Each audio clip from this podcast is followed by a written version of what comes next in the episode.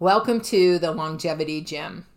For the last 24 years, I have been on a journey to learn what it takes to be strong, healthy, and full of energy for life. In this podcast, I share what I have learned since stepping into my dream life at the age of 40. Hello, my name is Pam Strand. I am a personal trainer and a life coach, and a 64 year old woman with a curious mind and an adventurous spirit for following one's dreams. Thank you for tuning in and listening to what I find fascinating and helpful about fitness, life, and being your best at any age. One thing for sure, I have learned that physiology matters.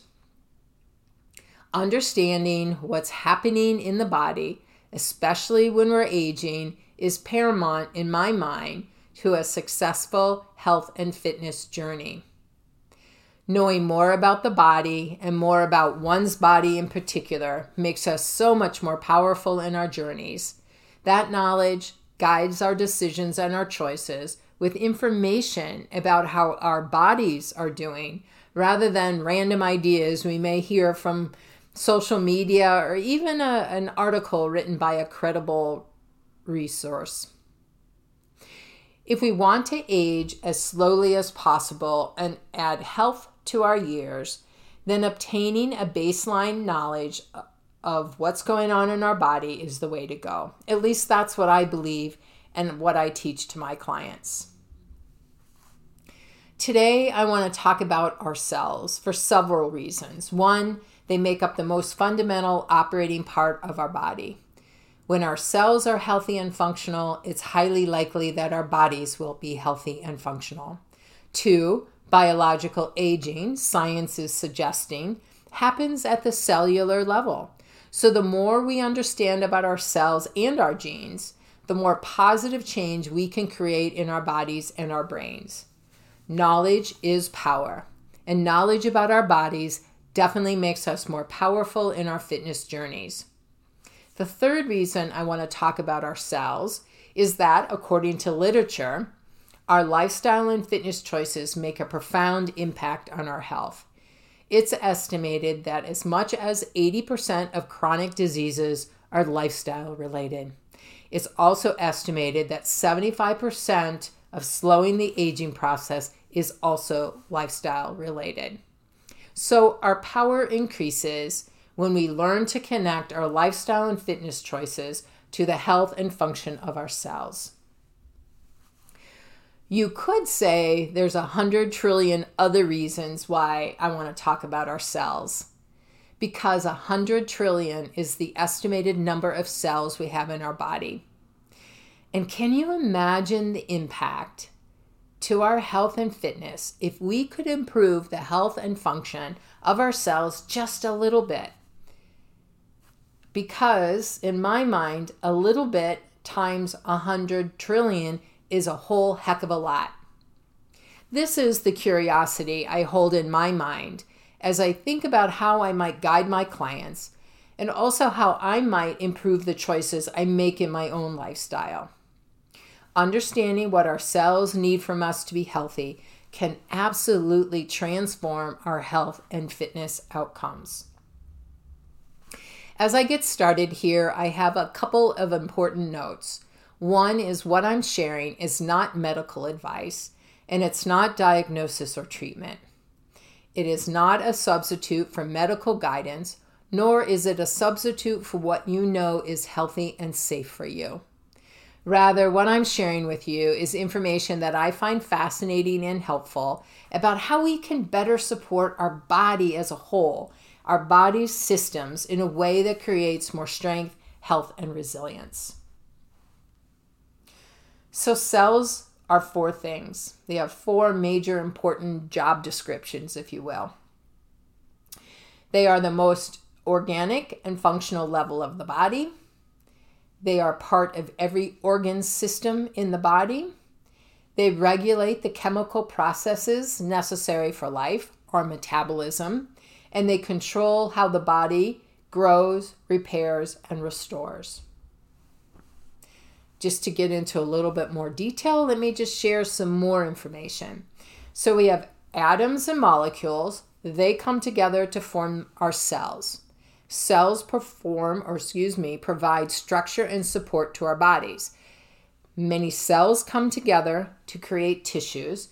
Many different types of tissues come together to create organs, and many organs come together to create organ systems. And then a number of organ systems come together to form the organism we call the human body. And just to give you some idea of organ systems, we're talking about our digestive system, our muscular system, our integumentary system, the skin, our lymphatic system, the endocrine system, our hormones, our ner- nervous systems, skeletal, reproductive systems, our respiratory systems, our urinary system, our circulatory system. If cells break down and aren't functionally functioning effectively, our tissues, our organs, our organ systems, and the human body potentially break down and or become disrupted, dysfunctional, or dysregulated. And that can create the situation where our performance physically, cognitively, and emotionally is diminished. The situation can also lead to imbalances in our body and its systems where things aren't working as efficiently and as effectively as they should. There's a situation where we may have increased risk of disease, and potentially when our cells are not operating effectively, we could be speeding up the aging process. So, cells need four things they need energy, they need nutrients, they need a healthy environment, and they need information. Let's take a brief look at each one of these and tie them to our lifestyle and fitness choices. Energy. All living organisms require energy for survival and for reproduction. The ability to create, change, and store energy is a requirement for life. Without energy, there is no life. Within the cells, there's an organelle, a little organism called the mitochondria. They are the powerhouse of the cells. I learned the term the energy factory when I was in personal training school. They have these names, the powerhouse, the energy factory, because of their central role in energy production within the cell. But that isn't the only thing they do. So, not only do they create energy from the foods we eat, but they also break down harmful waste and help our tissues use oxygen, among some other things. So, the mitochondria are important. And exercise directly impacts the size, number, and efficiency of our mitochondria. Exercise, science is also showing, helps reverse the decline in the function of the mitochondria that naturally occurs with aging. So, exercise and movement keeps our mitochondria working effectively, which helps us helps it produce the energy our cells need. The second thing cells need are nutrients. So they need food or nutri- nutrients to get energy and materials for growth, repair, and reproduction.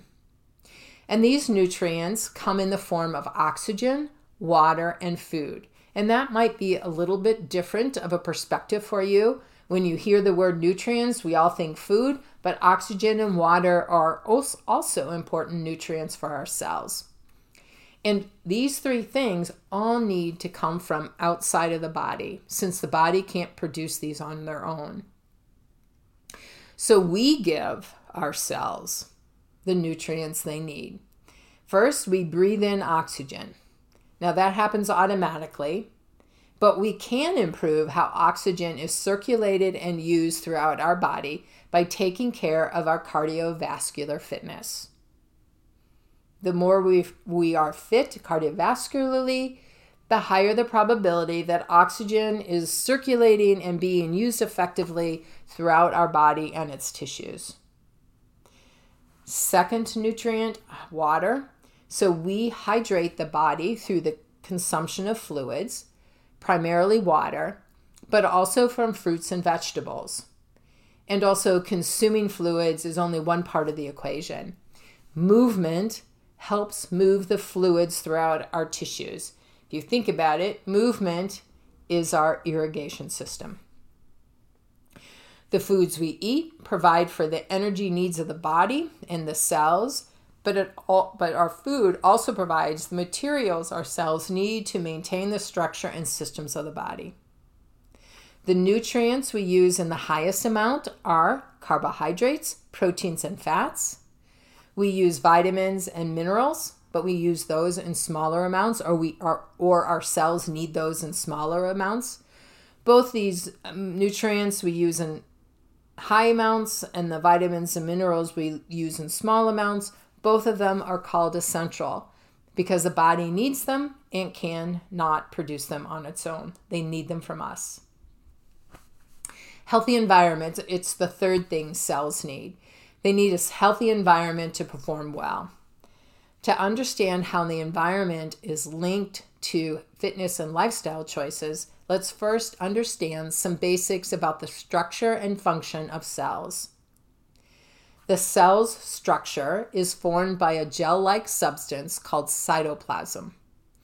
And within the cytoplasm, floats, if you will, are the organelles, the nucleus, and the mitochondria. Various chemical reactions and communication processes occur within and across the cytoplasm. It's also where the waste that comes from all these operations floats. The outer layer of the cell is called the cell membrane, which protects the integrity of the cell, but is also where various chemical reactions occur to give the cell and all its structures information on what they're supposed to do. Outgoing messages from one cell to another also interact with the cell membrane. Here is how, in one example at least, how our lifestyle and fitness choices affect the environment of the cell. Water preserves the structure and size of our cells. When we are not well hydrated or when we are dehydrated, our cells wilt. And that's not a scientific term, that's my term, but I'm sure you get the picture. Think of it as a water balloon without much, much water. It's not that much fun, is it? Same with a cell.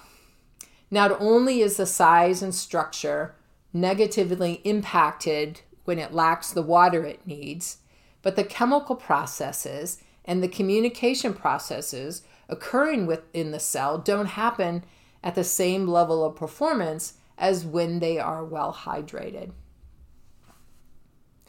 Chronic stress is another example of how lifestyle can interfere with the function of the cell, specifically the cell membrane. So, when the body is filled with a lot of chronic stress and stress response, that can potentially impede the flow of information and signals within our body. This can affect the overall function of cells as they need to be able to communicate with one another to keep our systems functioning smoothly and effectively. The fourth thing our cells need is information.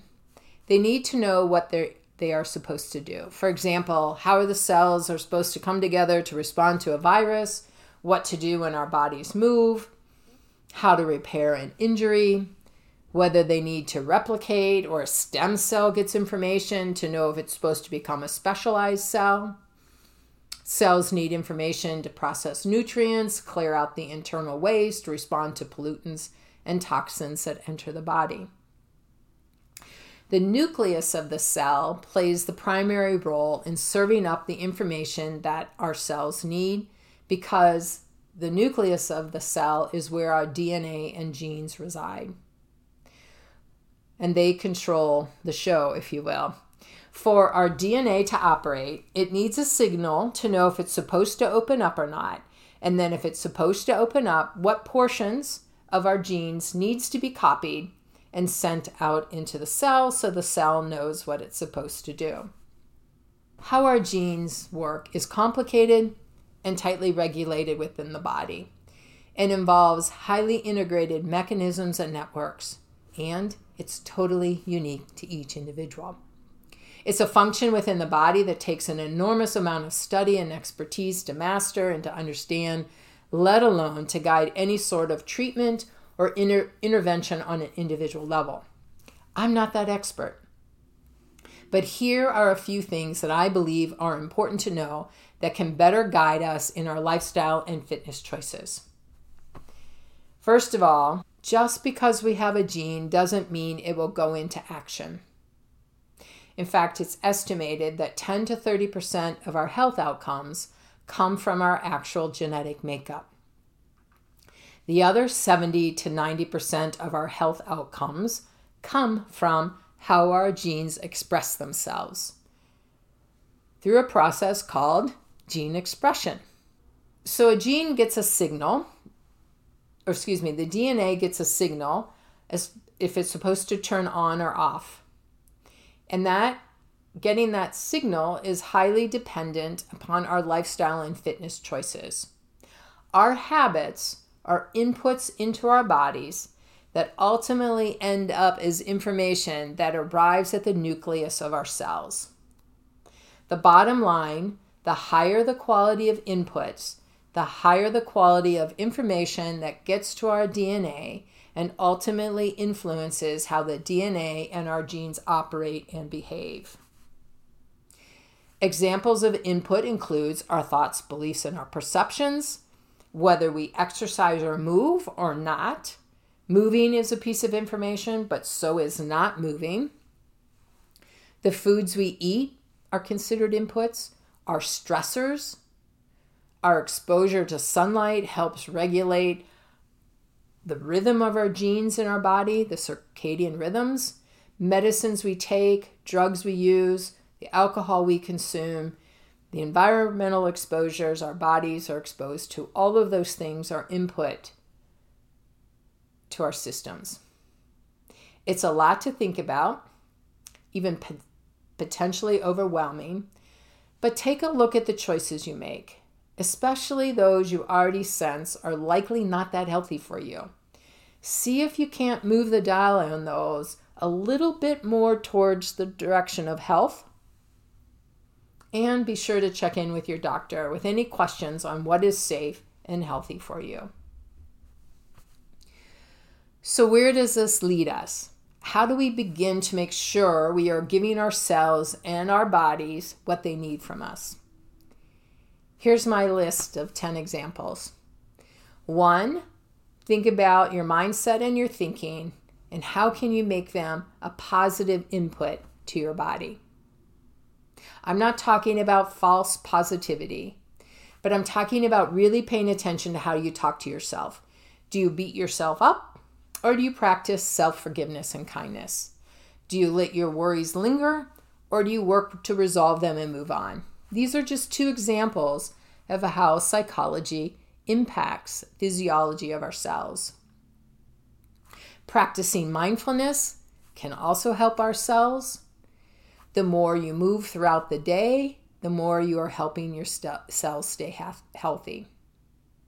Varying the types of intensity and amount of exercise you do also promotes cellular health. Making small nutritional changes to improve the quality of your diet gives your cells your cells more quality to work with. Staying hydrated by drinking water and eating vegetables gives your cells the fluids they need to function. Breathe through your nose and use your diaphragm more often throughout the day to breathe. Deep, slow nasal breathing can help our cells be he- healthier. And it only takes a few minutes at a time. Identify one thing that puts your body in stress mode then identify the one small thing you can do to reduce that stressor or even reframe how you think about it so it's not stressful to your body. What could you do about one hour before you go to bed to calm your body and mind? Do that one thing more often and see if it improves your sleep quality. like a jet liner, our bodies do better when it doesn't crash, when they don't crash into bed at night. Our bodies do better with sleep when we bring them in for a small, soft, slow, smooth landing.